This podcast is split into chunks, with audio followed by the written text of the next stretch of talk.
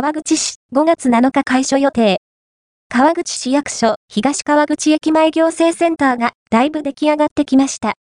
東川口駅前に新しく建設している川口市役所東川口駅前行政センター。川口市役所戸塚支所が移転し、川口駅前にある川口駅前行政センターのように、平日夜間、土日祝日も開所し、仕事帰りや休日に手続きができる施設となるそうです。開所時間、平日午前8時30分から午後8時まで、土日祝日午前8時30分から午後5時まで、取扱業務の一例、住民票、戸籍謄本、税証明などの各種証明書の取得、婚姻届、出生届などの戸籍関係の届け出、引っ越し、国民健康保険、国民年金、子育て関連、その高くして続き、税金の支払い等2024年2月27日現在、建物は完成していて、内装工事を行っているようです。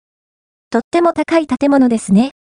なんと、行政センターの上は、地上18階建て、倉庫数143邸のタワーレジデンスとなっているそうです。建物の入り口の案内によると、開所予定は5月7日となるそうです。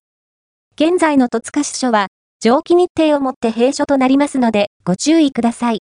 詳しくは、こちら武蔵野線東川口駅、埼玉高速鉄道東川口駅が目の前にあるので、解消したら、駅前が、ますます便利になりそうですね。